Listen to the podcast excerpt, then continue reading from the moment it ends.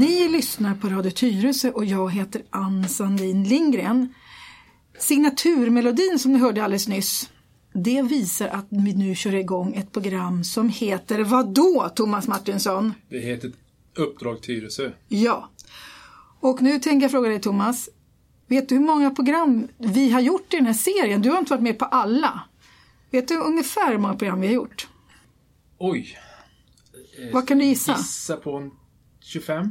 Ja, nästan ganska bra. 31 har vi gjort, så det är nummer 32. För du är polis. Ja. Och du och jag startade det här programmet, för de som inte vet det, när vi båda två satt i socialnämnden. Stämmer. Så vad handlar programmet Uppdrag Tyresö om, Thomas? Från början så var det det att vi, vi ville liksom fånga upp aktuella saker eh, lokalt utifrån vad vi fick liksom upp i, i, när vi satt i so socialnämnden. Ja, Man kunde ju belysa problematik och, så vidare och kontra se hur politiskt hur det slog och, och så vidare och så vidare. Ja. Och även poliserna. Jag jobbar ju, har jobbat här i Tyresö också. och du har jobbat som närpolis. Som närpolis här Mm. i Tyresö. Och problematik som man kunde stöta på. Ja. Kommer du ihåg när vi startade programmet, då, Thomas? Ja, sen med åldern vi börjar komma till åldern. Men, Ja. men kanske två år sedan någonting. Ja, det var i februari 2014. Ja, det är nästan, ja, det är tre år sedan. Tre år sedan. Så länge har vi hållit på. Ja, vi har kommit- Så vi har pratat om många saker. Och så har jag bett dig, ibland tar du med dig olika kloka kollegor. Och idag har du gjort det. Ja. Vem har du tagit med dig idag, Thomas? Eh, min kollega och vän Per-Åke Mårtensson, Mårten kallar han. Välkommen! Tackar. Ja, nu ska Thomas först få tala om vem du är. Mårten har jobbat som polis i väldigt många år och han har dessutom haft befattningar i polisen där det varit alltså som, alltså som, som tydlig ledare. Varit, som det kallades förr, yttre kommissarie, hade liksom ett ansvar över hela det var väl hela Stockholms län tror jag man hade ett ansvar för. Och, eh, större händelser och så vidare. Och eh, han har en enorm erfarenhet och enorm kunskap juridiskt också. Och jag var med om en händelse 98 när jag blev tvungen att skjuta i tjänsten. Vad då skjuta tjänsten? Eh, jag var tvungen att skjuta en människa i, alltså när jag tjänstgjorde så att säga. Han, eh, han, han utgjorde en direkt fara för mig och mina kollegor i stunden. Så att jag var tvungen att, att dra mitt tjänstevapen och skjuta. Va- Var du ung då, eller hur gammal var du då? Ja, jo men det får man väl säga att man var alltså, ung åldersmässigt. Jag skulle säga att man är ung oavsett vilken ålder du egentligen tvingas Första gången så är man ung. Du är alltid ung. Har du liksom, det, är ingenting Ovan. Man, det, du, det, är inget, det, det är ingenting du vänjer dig vid. Men jag var... Ja, jag hade väl jobbat som... Jag kan jobba fyra år. Möjligtvis som polis. 98, ja, 90, ja fyra år. Ungefär. Och varför tvingades du skjuta? Eh, det, ja, kort och gott så hade jag liksom ing, inga alternativ kvar. I, eh, handlingsutrymmet var borta. Utan det var liksom ett stand där jag var tvungen att agera. Och blixtsnabbt. Va- vad hände med personen? Överlevde? Han överlevde, och, eh, men han fick bestående men. Och situationen är... Den var väldigt rörig. Vi var där vid en situation för att eh, vi fått... Liksom, ja, han hade tänkt att hoppa ifrån sjunde våningen. Det här var ju Flem, Flemingsberg. Och vi är där i egenskap för att försöka förhindra honom att hoppa. Det innebär att rent mentalt så ställer man ofta in på att det här är inte någon direkt fara för oss. Vi är här för att hjälpa och försöka förhindra. Jag skulle vilja säga att det det är också den största faran. Att man inte, att man liksom mentalt inte tillåter sig att tänka hela kartan. Saker och ting kan förändras i situationen och det gjorde det precis här. Han blev hotfull. Han blev hotfull och han liksom tar sig ur lägenheten blixtsnabbt. Och där vi inte alls är beredda på att han ska göra det för att vi tror att han är liksom längre in i lägenheten på väg att hoppa. Men i, i ett jehu så slås dörren upp och han kommer ut i, i trapphuset då med någonting som jag upplever som, ett, som en stor som ett svärd. En stor ma- machete eller liknande. Och därifrån då så utvecklas allting.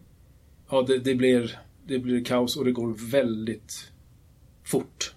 Väldigt, väldigt fort. Och eh, till slut så känner jag att man går ifrån ett tillstånd där man har en väldigt hög anspänning. Nu ska jag försöka förklara någonting som är väldigt svårt här. Men där man har väldigt hög anspänning. När, när, när dörren slår upp och han kommer ut. Då är man fortfarande i tanken att man ska försöka rädda vederbörande. Vi har i tanken att vi ska försöka ta oss in och försöka förhindra att han ska hoppa. I det här fallet så kommer han ut och han är liksom mer aggressiv ut emot oss. Mm. Och det tar tiondelar, värdefulla tiondelar för dig att förstå att läget har ändrats. Det, det är omvänt. Det är omvänt. Och det, ja, och det är faktiskt en akut fara för mig och mina kollegors liv eller hälsa just där och då.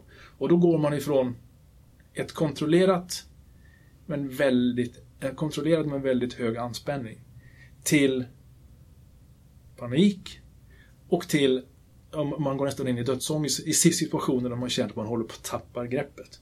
För jag står jag står alldeles för nära. Jag, är, jag har liksom vi har, in, vi har intagit positioner Nej, utifrån men, att vi ska rädda någon, inte för att man... Ta skydd. Ta, ta, ni, ni tog skydd. inte skydd? Nej, vi var inte Nej. där för att ta skydd. Vi var där för att hjälpa och försöka ja. hindra honom. Så. I den situationen så, så ska man sen också fatta beslut. Eh, rationella beslut och inse att det här är läge att kanske skjuta. Eh, och så vidare. Och i den situationen när man också är har en sån hög anspänning så att du egentligen inte vet, vet om att du existerar. Jag ska försöka mm. återigen förklara någonting. Det du har lärt dig har du tankat ner. Har du gjort din läxa rätt så har du sett till att tanka ner det mentalt, övat tankemässigt mentalt innan. För det du inte gör på träning gör du inte på match, Nej. brukar det heta. Och i, i det här fallet då så ska ju också ditt inre jag på något sätt agera utefter det du har lärt dig. Så du gjorde det du lärde dig? Ja, det, det gjorde jag ju då, uppenbarligen. Ja. Men jag hade, jag hade ingen, jag hade liksom, det var liksom, jag kan inte koppla till att jag hade någon Logik? Att, nej, en, att jag kunde följa mitt resonemang. Du gjorde någonting. Men det, det blev utredningar och sånt efteråt? Ja, det blev det per Och man blev fri, det blev, det blev liksom ställd, har du gjort fel eller någonting sånt? Ja, ja de, frågeställningarna kommer ju upp. Åklagaren gör ju det per, liksom, det, inleds ju en, en, en förundersökning på och, och tittar va, på Vad händer där? Ja, alltså de tittar ju, de går ju in minutiöst. De går, de, ja. Det är lite grann som en film. De, de, de tittar på varje klipp. Okay. Och, och, bedömer, gjorde du rätt där? Och det kunde jag känna, och inte bara jag utan många med mig som har varit utsatt för det här. I ögonblicket känns det som en liten kränkning. Ja. att, ja, men det är lätt att sitta och bedöma I efterhand, så här, så här ja, borde du reagerat. Exakt så. Mm. så det, det, och det, det, kände även jag. Blev du friad? Ja. Helt och hållet? Men innan man kommer dit så fick man frågor Ångest. om, nej, kun, var det verkligen nödvändigt? Kunde mm. du göra någonting annat? Sådana här saker. Och, de där frågorna blev, de kröp lite för nära. Det, det, man kände sig lite kränkt över det här, att de trodde att jag mm. gjorde det här för Och det var då som du, ni två, Exakt. blev vänner för livet? Den som kommer på plats då, eh, när, när det händer sådana här saker, då, då blir det väldigt stort. Och då, mm. det var det väldigt många polisresurser som kommer, det var ambulans och det var brandkår som var på plats också. Och då var de väl utifrån att de också hade fått att någon skulle hoppa från början. Yttre kommissarier och yttre befäl. Och då är det Mårten som kommer till plats. Och när jag har alltså, jag, jag, har, jag har väldigt svårt att samla mig för att den fysiska reaktionen för mig, liksom, man, är, man är helt utom sig. När man väl börjar samla sig och komma tillbaka så har man det enda man kände först, jag kände att jaha, nu är jag rökt. Mm. Nu, nu, nu, nu är jag slut som polis. Nu är jag slut som polis, för nu är jag rökt. För det var, det är ingenting som du hade tänkt lite, göra? Lite så var det väl lite från skolan också. Visst, man, man får utbildning att du ska skjuta, men aj, det är lite ajabaja, man ska inte skjuta. Nej. Och då kände man... Nu Thomas, nu måste Mårten få tala om, berätta din version när du träffar Thomas. Mm. Ja, det är ganska roligt för att eh, jag får flashbacks nu när, när du berättar om 98 därför att eh, då, eh, vid den tiden så var jag yttre kommissarie och vakthavare i, i Stockholm. Så jag hade, precis som du säger. Du var Thomas chef, nej? Nej, jag var eh, eh vakthavande befäl har varje myndighet. Okay. Eh, polismyndigheten. Då, på den tiden fanns det ju 21 polismyndigheter, var Stockholm en. Och eh, i de här fallen så många gånger så ett uppdrag som man hade då, dels så satt man inne som vakthavande befäl. Men sen var man viss del av tiden så var man ute som yttre kommissarie. Och det innebar att man åkte ut och var en stödfunktion i länet och ledde också stora polisinsatser. Och eh, det finns en historik också kring det här, min egen person, vad jag upplevt. Mm. Just det här med med eh, det jag tycker är viktigt hos poliser, det är den empatiska förmågan. Mm. Att förstå en annan persons belägenhet. Och jag tror att poliser fostras väldigt mycket i den rollen när man möter människor. Det var därför jag en gång sökte till polisen. Man måste vara duktig på människor för att kunna undvika situationer där det kan gå fel. Ja, man, man har väl som människa så har man väl eh, olika egenskaper. Men det, jag lägger väldigt mycket vinn hos en, en polisman idag, eller en poliskvinna. Eh, det är att man har en, en stor empatisk förmåga. Och den bygger man upp under de åren. Och sen är det också som eh, det är också eh, livsryggsäcken som man för med sig eh, gör ju att eh, jag har en ryggsäck som polis. Där jag kan känna igen många saker av det som Thomas upplevde. Och jag tror att det mötet vi hade där eh, det blev en kontakt som idag när jag såg dig, jag har inte träffat dig sedan dess. Så Va? var det liksom Har glädje. ni inte träffats sedan dess? Det var glädje, vi kramade om varandra, samma blick i ögonen. Eh, Men det var en, en vänskap som utvecklades där vi hade, när vi möttes så hade vi någonting gemensamt. Och, och eh, jag kunde känna att jag kunde vara ett stöd för dig. Och sen har jag följt din karriär som polis av den anledningen sen dess. Men det är första gången vi ses, det är här nu. Skojar du? Så det är första gången sedan det här tillfället? Sen händelsen. Men hur har ni behållit till vänskap då? då? Vi har, vi har hållit kontakten så tillvida eh, via sociala medier och man stöter på varandra och man pratar via andra som, som, som, som känner honom och har skickat hälsning och så vidare. Aha, vad Men det var som att vi stötte på varandra i, i, igår. Alltså. Det var riktigt härligt faktiskt. Precis som jag klivit ut från rummet. Exakt. Jaha, vad roligt. Ja. Eh, Så att eh, om jag ska titta lite på eh, varför jag åkte ut och så vidare. Om jag går tillbaka så eh, kom på nu 5 september i år så hade jag 40 år i eh, statlig tjänst. Oj, Jag gick in till polisskolan då i Sörentorp där du var 20 år. 1977, ja. Och eh, sen har jag jobbat 32 år som polis. Eh, och jag började egentligen på Södermalm att jobba 1977. Men du låter inte som en stockholmare vill jag tala om. Det är därför jag kallas Mårten. Jag fick namnet omedelbart när jag flyttade till Stockholm. Och, Du, eh, var kommer du ifrån? Kristianstad. Kristianstad. Och det var liksom Mårten Gås då, eller vad då var det? Det finns sådana paralleller, ja. Eh, jag såg till min glädje då att eh, man har då från eh, Moderaterna i Skåne så har man sagt att vi, den svenska flaggan eh, bör bli officiell. Eller den skånska Ja, just flaggan. det. Den skånska flaggan. Och få, få hänga bredvid den svenska flaggan. Det såg jag idag, bara för att koppla till det lite. Men man kan säga så då att eh, då började jag jobba på Södermalm. På den tiden så var det ju så att man tog in ungefär 900 poliser på ett år. Eh, och då tog det 10 månader att producera en polis. Då var det polisskolan. Idag är det en polishögskola, en akademisk utbildning. Just det. Och den nya polisutbildningen är tre år. Får man fråga dig då, om man då gick en praktisk utbildning tio månader för, Mm. förut och sen gick bredvid någon ungefär som en lärlingskap och nu går tre år på universitetsnivå. Vilka poliser kommer bäst ut tycker du? Om du jämför, vem är mest rustad för polisarbete?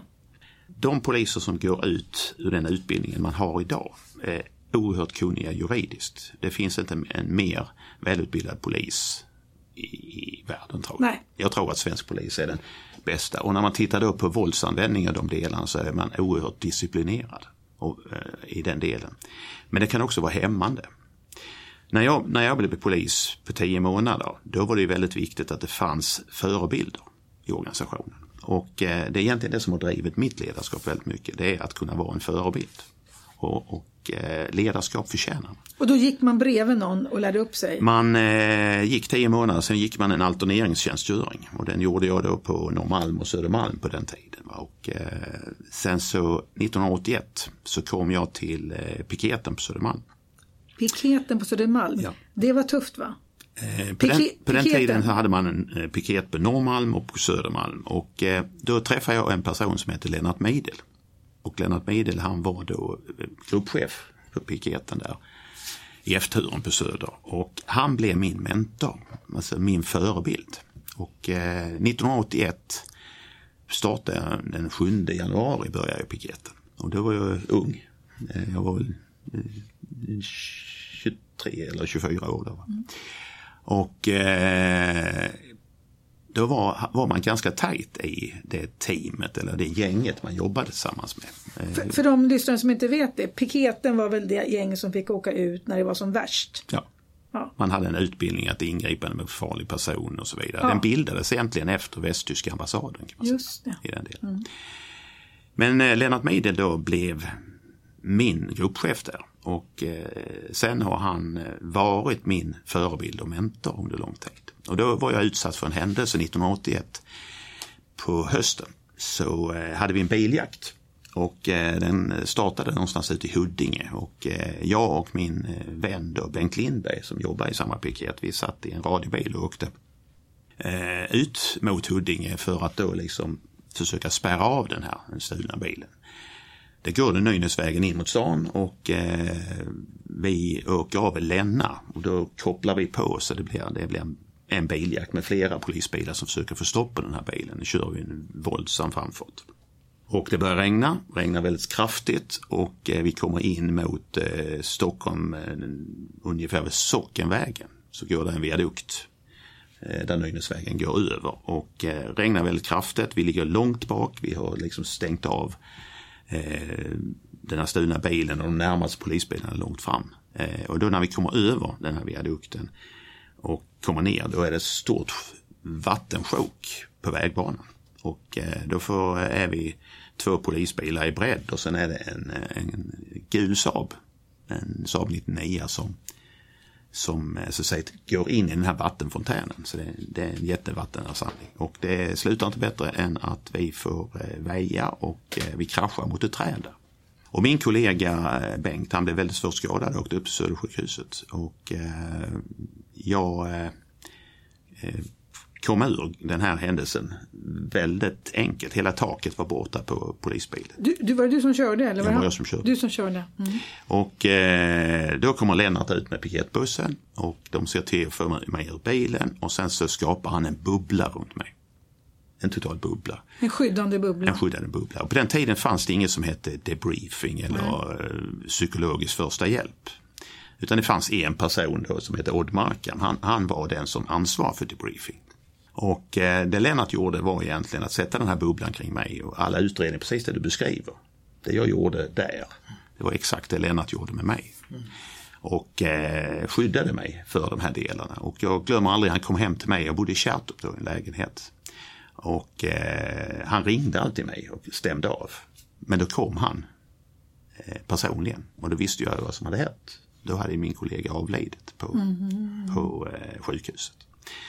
Och, och den händelsen färgade mig väldigt mycket om mitt ledarskap. Att eh, när jag då har jobbat sen så är det just ledarskapet och den här empatiska förmågan att, att skapa den här bubblan kring folk som mår väldigt dåligt. Och det gör man ofta inom svensk polis när man har utsatts för det som Thomas beskriver.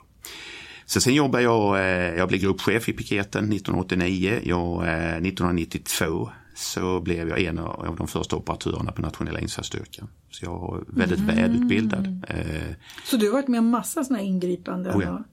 Det var dagligt Dagligen? i de här delarna. Och eh, jag har också varit beskjuten. Jag har också skjutit i tjänsten.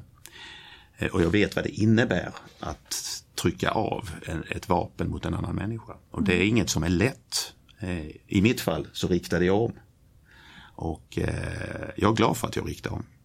För då slipper jag leva med, med att jag skulle skjutit ihjäl en människa. Just det. Men om man har ett sånt här jobb där man faktiskt träffar på kanske de, vad ska man säga, värsta buset i samhället eller de som man vi vanliga skulle kalla för onda eller någonting sånt. Hur gör man för att inte själv bli liksom bitter och elak eller cynisk eller tappar tron på saker? Hur, hur, hur överlever man som människa? Att vara empatisk när man har att göra med sånt som vi andra inte ens träffar på? Den frågan har jag ställt till Thomas flera gånger förut. Jag tror att man, eh, man är, eh, dels är man utbildad. Sen lär man sig att skaffa sig någon form av skydd. Alltså, och ju fler erfarenheter du får till dig. Jag beskriver en av de erfarenheter som jag hade med bilolyckan. Sen kan jag ta ett antal till exempel, bland annat den, eh, där jag blev beskjuten och var tvungen att avlossa mitt vapen. Eh, man hade ett, eh, flera sådana ärenden där jag har sett där man inte har tagit hand om sin egen personal. Och när man inte gjort det så slutar det oftast med att den personen eh, mår väldigt psykiskt dåligt. Det finns att poliser som har slutat som poliser på grund av att inte de fått ett stöd utan de måste få det stödet. Mm. Och sen tror jag också i den delen att, eh, att få någon att bolla det här med. Som förstår? Som förstår. Mm. Det tror jag är väldigt viktigt. Och det jag ser då är eh, vi hade väldigt bra utbildning på piketen på ins nationella insatsstyrkan. Då pratade man om mental förberedelse. Det fanns ett sånt nät, det byggdes upp på de här specialenheterna. Det blev bättre och bättre med åren. Så när man var inne på 90-tal så var det väldigt bra. Eh, så att eh, jag var ju kvar där till 1996. Var, vad, vad gjorde du sen? Då blev jag vakthavande befäl och yttre kommissarie i Stockholm. Så jag jobbade mellan 96 och till 2000 så jobbade jag i Stockholm eh, som vakthavande ytterkommissarie. Sen hade jag en förmån också för jag jobbade mycket med utbildningsdelar. Och det innebär då att då var man ute och jobbade med, jag var ute ena dagen och patrullerade eh, tillsammans, till exempel med Thomas. Eh, nästa vecka så var jag ansvarig för en polisinsatschefsutbildning där jag utbildade Thomas. Och sen så gick vi ut och jobbade tillsammans igen. Mm. Och den förmånen som jag hade där, det förankrade också ett ledarskap, ett förtroende. Då, då fanns man ju där ute i verksamheten. Och, och eh, där jobbar vi också med de här mjuka delarna. Det var ju alltså debriefing som det kallas då, diffusing, det fanns olika begrepp för det här. Eh, och eh, det blev bättre och bättre i Stockholm. Eh, sen flyttade jag 2000, så flyttade jag och familjen, min fru är polis. Eh, Din fru är polis också? Ja. Och eh, vi är, har tre döttrar, så vi flyttade till Dalarna till Falun. Mm. Och eh, då kom jag till en liten myndighet. Har ni fortsatt som poliser där? Jajamensan. Och eh, då eh, när jag jobbade där uppe så eh, jobbade man på samma sätt med samma ledarskap. Eh, det var bara det att det jag märkte där var att eh, ungefär som jag sa i Stockholm. Behövs jag så ringer ni in mig. Jag finns alltid tillgänglig på telefon. När jag kom upp till Dalarna så var det vakthavande befäl som satt där uppe, motsvarande befattning jag hade haft. För jag fick då där uppe en, det kallades då metodutvecklare för den uniformerade sidan. Jag skulle utveckla metoder. Alltså, idag kallar man det processledare. Och eh, då så var det, man hade inga resurser men man skulle utveckla taktik, metoder och så vidare och även debriefingorganisation. Den var ju totalt obefintlig där uppe. Det fanns ingen utbildning. Men fanns det lika mycket, vad ska man säga, var det lika tufft att jobba som polis i Dalarna som i Stockholm? Hade de lika mycket bus där uppe? Du, du får inte säga bus. Jag menar, vad kallar man det då? Eh, man, man, man, pratar om allmänheten och kriminella. Generellt. Ja. Men... Utan det är polisiära termer. Man, man har ju sett då en massa konstiga filmer och, ja. eh, kring det här. Va? Eh, utan hade man lika, hade man lika mycket allmänhet att eh, gripa in på då? Vad, vad, vad, säger ni för någonting? Man kan säga så här att när jag jobbade i Stockholm eh, med den utbildningen och erfarenheten jag har så eh, åkte jag ensam på både nätter och så vidare. Jag var ytterkommissarie och det fanns alltid en eh, någon resurs tillgänglig. Och eh, sen när jag flyttade till Dalarna så är mitt första pass i, ute i en radiobil där. För jag jobbar ju då med utvecklingsfrågor men jag jobbar ju också ute i verksamheten för det behövdes för helger mm. och så vidare. För att släpper man kärnverksamheten då kan man inte utveckla Nej, utbilda. man måste leva i måste verkligheten. Vara där, måste mm. vara där. Och så förankrar man också sitt ledarskap där. Och det innebär då att eh, där uppe det första passet vi hade eh, slutade med, det började med att man, vi skulle avvisa några i Borlänge. Eh, på, eh, inne på Sveatorget och vi går in två, två poliser där och avvisar lite folk. Och, eh, Vad då avvisa? De skulle gå ut. De var, de var påverkade och mm. fick inte uppehålla sig inne då på en, en, en, en affär där. Och så stannar vi och kontrollerar den och när vi kommer ut så har de övriga sparkat sönder radiobilen, extra ljusna på radiobilen och det innebär att då letar vi upp dem, de satt ju på systemet. När vi då eh, skulle ingripa mot dem. De var väl fyra, fem stycken. Då eh, blev det det vi kallar ett våldsamt motstånd. Och de försökte, den som vi skulle gripa försökte då göra, angripa oss. Då vände sig klientelet där mot oss. Så vi var två poliser som fick hålla på ungefär i ja, jag tror det var en halvtimme, så fick vi freda oss där och hålla Mot, fast det mot, här. all, mot allihopa där? Ja. Ja. Och sen kom en radiobil. Det innebär då att det fanns inga resurser där uppe. Och det visste man där uppe. Aha. Och sen Borlänge hade ett speciellt klientel på den tiden. Det var något som media formade, det var familjen. Det var eh, eh, väldigt stora nätverk som hade, hörde hemma i Stockholm. Kriminella hade, nätverk? Ja, som hade verksamhet även där uppe. Och eh, det, de var ganska tunga. Så att tryggheten att jobba i Stockholm är en stor stad. Jag var mer trygg att jobba i Stockholm. Därför det fanns alltid kollegor som kunde komma? Det finns, fanns alltid eh, skydd. Va? Och, eh, men jag åkte ensam även upp i Dalarna. Det var ingen som. Men ensamarbete inom polisen det tror jag inte ska förekomma alltså, idag. Jo, när jag kom till Dalarna också. Där saknades helt och hållet en debriefingorganisation. Eh, som tog hand om människor. Och många gånger så, precis som jag åkte och, och träffade dig Thomas, så var, och det samma sak där att ofta så ringde vakthavande befäl till mig när jag var ledig. Och, eh, för man fick inte tag i chefer, ansvariga chefer. Eh, och då åkte jag in och tog hand om personal. Jag har två exempel. Eh, en kollega som jag har jobbat på insatsstyrkan med som var yttre befäl där uppe. var faktiskt en jul så var det, eh, hade de suttit nere på Ånäsgården och käkat julbord. Det ligger mellan Falun och Borlänge.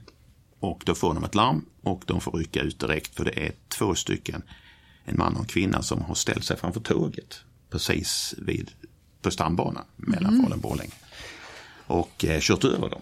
Så efter en trevlig julmiddag så fick de ge sig ut en Oj. helg och, eh, så, och ta hand om detta. Tillsammans med räddningstjänst och eh, sjukvård. Och det, det förstår ni att det är tåg som kör in i folk och så vidare. Då ringer Christer direkt till mig, Eh, nära vän då, som ledde det där. Sa han, eh, Mårten du måste åka in. Du måste ta hand om oss när vi kommer in. Det här var något av det värsta jag varit med om. Så jag åkte in och övertog ledningen av den insatsen och de skulle så säga säkerställa det. Sen när de kom in så körde vi en debriefing, drog igång det. Men det fanns ingen debriefingorganisation där. Och när vi satt och genomförde den debriefing så var det en kille där som eh, han hade jobbat eh, ganska många år inom polisen. Och eh, han sa det, eh, han tog upp frågor på den delen som härhörde för en, från en tågolycka 1982. Han sa det efter att det är ingen som har frågat mig någon gång om hur jag mår. Sen Man, 1982 man behöver ha någon som lyssnar och som förstår. lyssnar och förstår. Ja. Och det kunde jag se då i den delen att det fanns en avsaknad. Men sen vet jag då att eh, 2006 åkte jag ner till Polishögskolan och jag hade ett uppdrag för Rikspolisstyrelsen att delta vid en, att utveckla en nationell debriefingutbildning. Och eh, då på bara något år så i princip kartlade vi egentligen hur alla myndigheter i Sverige ser ut.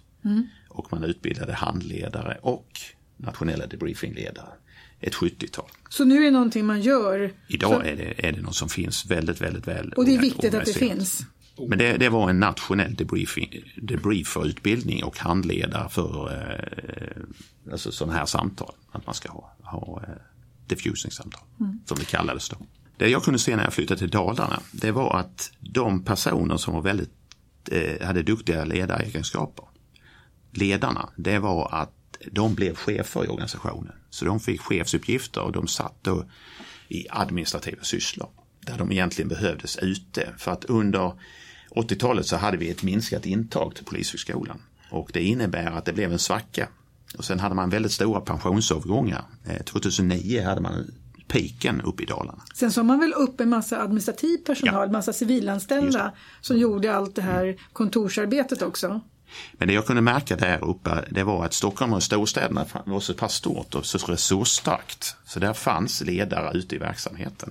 Men i en mindre myndighet så var många av de ledarna chefer och det innebär att en föryngring av kåren i, i Dalarna så kunde det vara en radiobil. Och eh, i länet som helhet så kunde det vara fyra radiobilar på nätterna. Oj, Och det innebär att det, på 30 gånger 30 mil så hade du då fyra stycken eh, patruller. Och eh, den patrullen man satte ut i Falun, de var väldigt unga kollegor som satt där. Det innebär att man satte ut en patrull och man satt som vakthavare som jag gjorde några gånger. Så kunde de ha tillsammans möjligen ett års tjänst. nej men herregud. Hur ska de Eh, klara alltså sånt?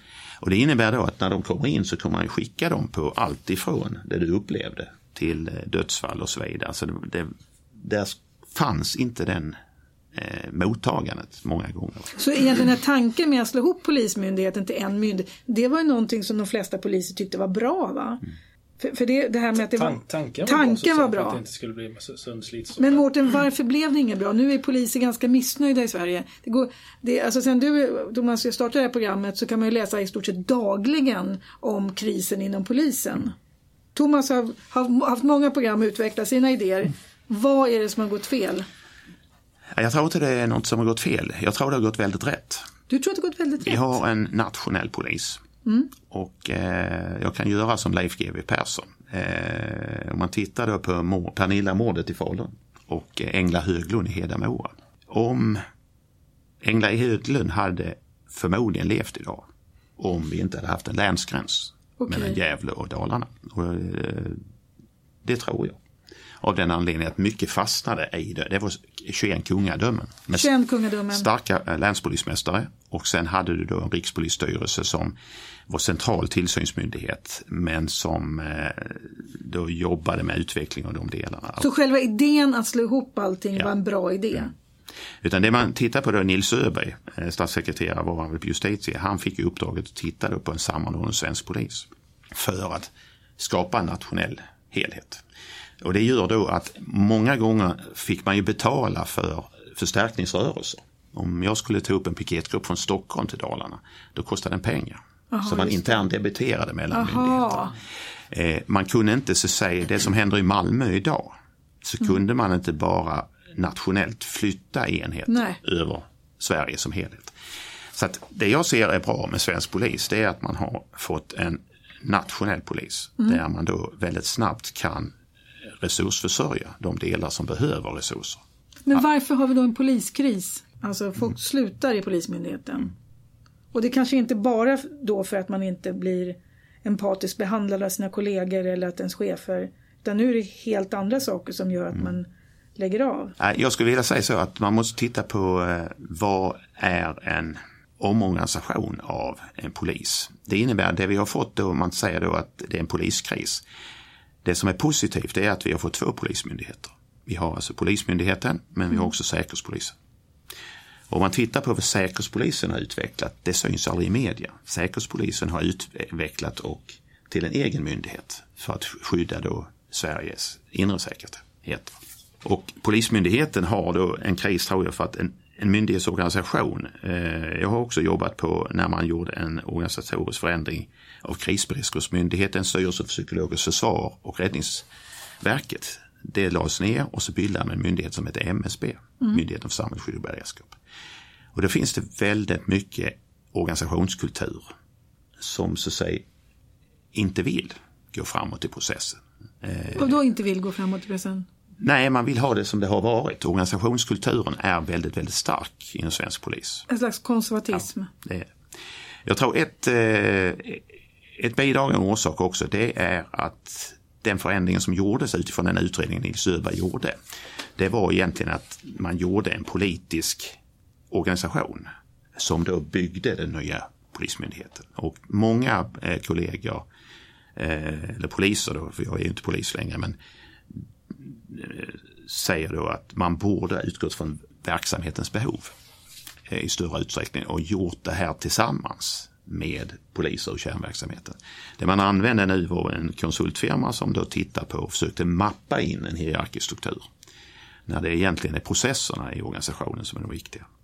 Där, där vi har då, traditionellt så har vi haft en ordningsverksamhet med uniformerat och sen utredningsverksamhet. Och det som har vuxit fram då är en underrättelseverksamhet. Men samtidigt så säger man då att eh, eh vi måste resursförsörja. Ja men den, den bästa utredningsresursen svensk polis har, den sitter uniformerad i patrullbilar. Man måste se en polis, måste kunna jobba över hela den här delen. Eh, då skapar man i förändringen av svensk polis mer generalister. Man tog bort de som var specialister, mm. det vill säga narkotika, spaning etc.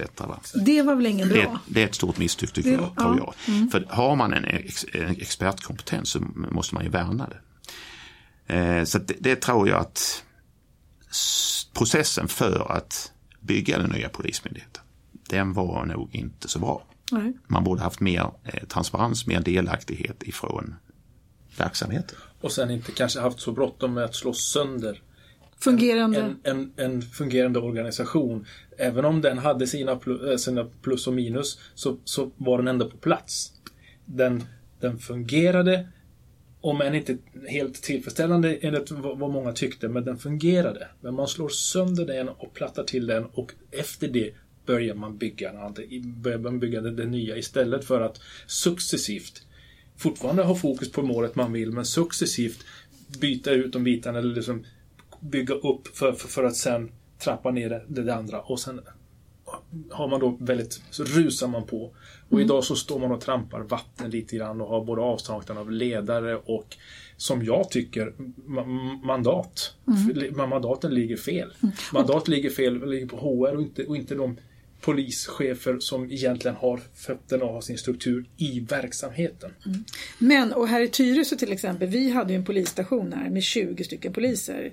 Och vi hade två närpoliser som kunde vårt område och kunde det lokala buset, vi kallar den för bus igen. Eh, och som hade koll, när någonting hände så visste ju de vad ungarna hette eller ungdomarna hette eller vilka de var. Och nu har vi inte det längre.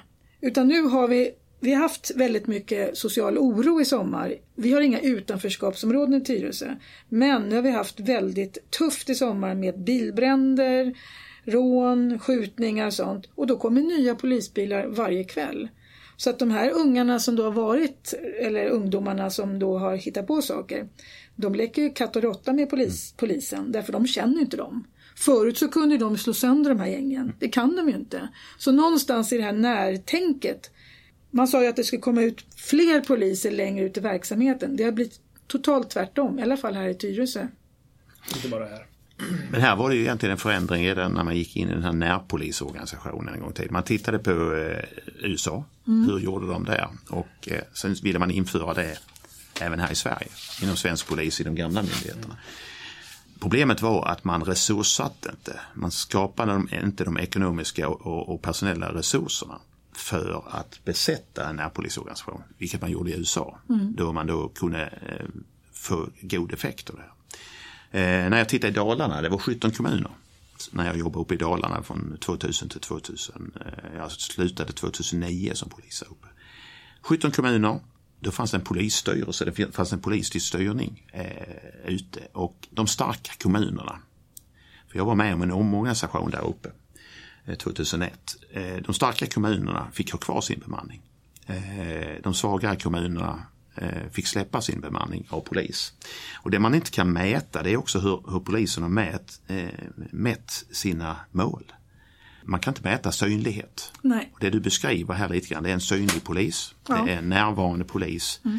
Eh, förebyggande arbete förebyggande kan arbete. man inte heller mäta. Och det man kan säga då det är ju en Sigge Fürst som fanns en gång i tiden som gick där eh, bland folk och så vidare. Alltså det man underskattar betydelsen av poliser i, ute i, i lokalsamhället på det sättet. Och, det och som framförallt känner de här ungdomarna. Oh ja. Så att de hinner ju bli väldigt kriminella på de här åren nu så när, när ingen stoppar dem. Nej. Och när man då lag, när de är uppe i den åldern att man kan sätta in dem någonstans, då har de ju varit kriminella en bra tid. Sen är det också det att när man jobbar så är det väldigt avväpnande om man går in i en folksamling eh, och så säger man eh, man känner igen en person och säger mm. jag känner igen dig. Och, eh, kan ditt namn. Kan ditt namn, vad gör du här? Mm. Och det är lite grann det som det, det, har försvunnit lite grann i den nya polisorganisationen. Sen är jag mest oroad över det är egentligen när man ska resurssätta den nya organisationen. det man har idag, jag tittade på någon statistik nu, vilka det är som slutar inom svensk polis. Och eh, jag tittar väldigt mycket på det uppe i Dalarna. Eh, där var man tvungen att för pensionsövergångar rekrytera 25 poliser varje år. För att bibehålla den resurs man hade. Det var 457 poliser då när jag var där uppe. Och eh, täcka pensionsövergångarna. Eh, det innebar att varje polis som slutade så måste man rekrytera en polis till. Och så hade man en dålig ekonomi. Det innebar att man kunde inte besätta Dalarna fullt ut. För, för, att de här som ny, kommer ut nya, mm. fast de har tagit studielån tre år så mm. får inte de någon speciellt bra lön heller. Nej. Men det jag säger mm. där, så var det förr. Det, det jag ser idag är ju i statistiken, de som slutar inom svensk polis idag, det är eh, poliser mellan 40 till 60 år. En stor Aha. andel. Och det är erfarna utbildade poliser. Som Varför har, slutar de för? jag vet inte, det får du fråga Polismyndigheten om. Du är 60 år. Eh, ja. Varför slutar dina jämnåriga?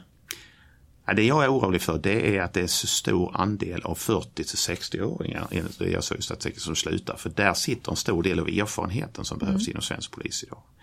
Eh, så att det är, är jag orolig för. Sen måste man också, man pratar om Försvarsmakten och deras nya personalförsörjningssystem. En ny polismyndighet måste få igång sitt personalförsörjningssystem för att försörja organisationen på rätt sätt. Och det, det är också en sak att, som man måste titta på och låta ta tid. Det tar ett antal år. Problemet man har då, förr så kunde man göra 900 poliser på ett och ett halvt år. Fick du ut. Ja, det Eh, idag, om du ska ta ut 900 poliser, så har du ansökningar idag till polishögskolan, Mm. polisutbildningarna, har man ju sänkt kraven på för att få in en större mängd. Och sen slutar fler än som kommer in. Det. Och de är även yngre. Jag tänkte också, det, det, Ja, det, det, är väldigt många yngre som slutar. Jag, jag De är välutbildade och kan få andra jobb. Ja. De är så extremt välutbildade. Det, är, det har du helt rätt i. det hänger ihop med, med det där lite. Så vill jag återkoppla till det du var inne på det här till varför, jo, va- va- varför många slutar och så vidare. Det är man kan inte komma ifrån kronor och ören, vi pratar lön. Och så då, det du var inne på, liksom du, den här debriefingen och allting kommer ju ifrån speciella, extra, extraordinära händelser. De händelserna har ökat idag. Just det. Så Man utsätter sig för fler sådana händelser. precis idag än, än vad man gjorde förr. Alltså stenkastning och så vidare. Liksom, åker du på den, det, det, det mest enkla, åker du på liksom ett snatteri eller någonstans och du kommer in i fel område så måste du ha en helt annan beredskap runt omkring dig för det kan plötsligt singla ner eh, stora enkilostenar runt, runt, runt omkring dig. Och, och gör det. Och det, med det sagt så har löneutvecklingen inte följt med ett risktagande. Och det är det som väldigt många kåren nu är så trött på. För de, de, de känner att riskerna idag är, vä- är väldigt höga. Eh, lönen har mer eller mindre stått still. Alltså, alltså väldigt mycket då. Och man tycker att må- många har och, och, och att många är välutbildade. De får jobb någon, någon annanstans. Det De har lätt att få andra jobb, ja. Det. Förut så var man polis så var man polis. Ja, och man Och kom in som, mellan- 20, som ja. 20-åring så kom man in och det var oftast det första jobbet man, man fick, första fasta jobbet många som Så man hade, man hade Mm. Och så liksom... tariffer som bara gick upp. Ja, du, du hade stegar som, Mm. man, som, som, som följde så att man fick en anständig ökning efter ett visst, ett visst antal år. Idag så kan folk säga, jag, jag ger det här fem år.